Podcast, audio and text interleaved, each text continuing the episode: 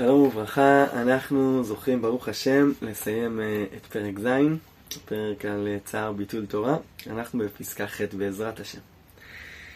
יש שהאדם מרגיש את הצער הגדול על מיעוט התורה שלו, שבא מצד ביטול תורה וצמצום הדעת, המאפיל על אורה הרוחני של תורה, עד שיוכל לצייר את מצרי גיהינום שאוחזים את כל מי שריפא ידיו מן התורה.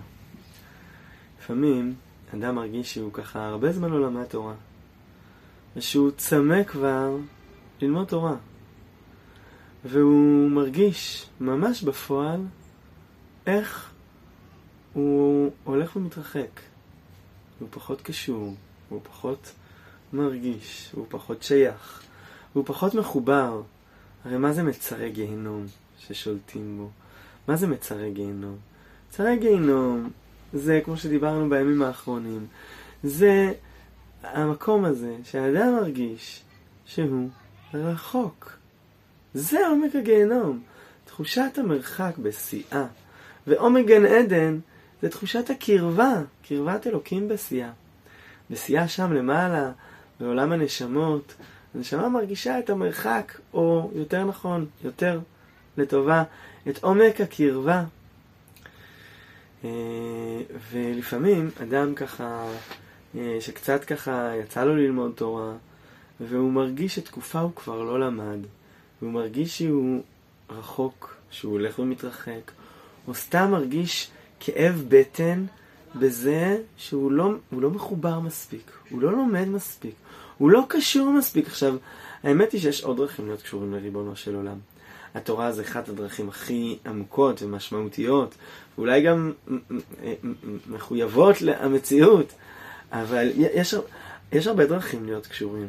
אבל לפעמים באמת אדם שמרגיש שהרבה זמן הוא לא לומד תורה, הוא ממש מרגיש רחוק. הוא מרגיש כאב על עומק המרחק הזה.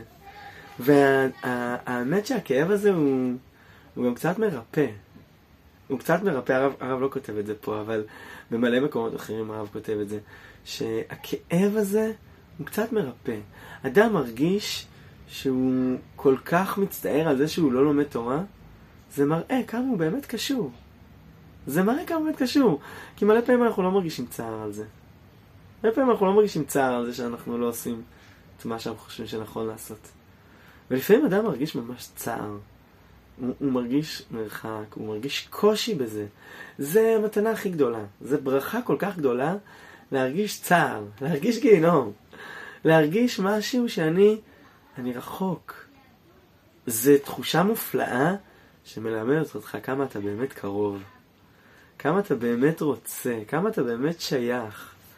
ואז, ואז, מתוך תחושת המרחק הזאתי, מתוך תחושת מיצרי גיהנום, המרחק הזה הכואב, ומתוך החלחלה הגדולה שבציור זה, תתמרק נפשו מסיגיה.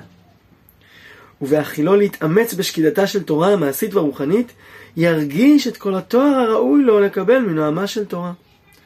וישוב אליו אור שכלו ועומק הרגשתו. מתוך התחושה הזאת של המרחק, של הצמאון העמוק, ושל הרצון ושל הכיסופים הפנימיים, כי אני, אני, אני חייב ללמוד תורה, אז מתוך זה, מתוך החלחלה הגדולה הזאתי, זה מתהפך לטובה עצומה. זה מתהפך לכזה תחושה עמוקה של, של קרבה. אם אני לוקח את זה עכשיו, אז אני עכשיו הולך ללמוד, אז אני הולך לשיעור, אז אני הולך ללימוד, אז אני מחפש איזשהו שיעור באינטרנט לשמוע, אני קובע חברותא. זה גורם שעכשיו כשאני ניגש אל הלימוד הזה, זה משהו אחר לגמרי. זה עם כל כך הרבה רצון, וממילא עם איזושהי תחושת מלאות. עם איזושהי תחושה עמוקה, שעכשיו האדם מרגיש, איך שהוא מתחיל להתאמץ בשקידתה של תורה, הוא מרגיש, אפילו שהוא עדיין לא למד, והבין, ויודע, והתקדם, הוא מתחיל, הוא מתחיל לעמול על זה, לשקוד, הוא מתחיל לעמול על זה. אז הוא מרגיש את התואר הראוי לו לקבל מנועמה אה, של תורה. כי מתוך עומק זה שאתה מרגיש מחובר, אתה מרגיש כמה אתה צריך את התורה, כמה אתה רוצה אותה, ואתה ניגש לזה, זה עצמו מהפך את האישיות לכזה קרבה, לכזה ב... קרבה אמיתית שנמצאת. אם כזה כואב לך שאתה לא לומד, אתה מרגיש שאתה כזה התרחקת מזה שאתה לא לומד, זה מראה כמה אתה קרוב.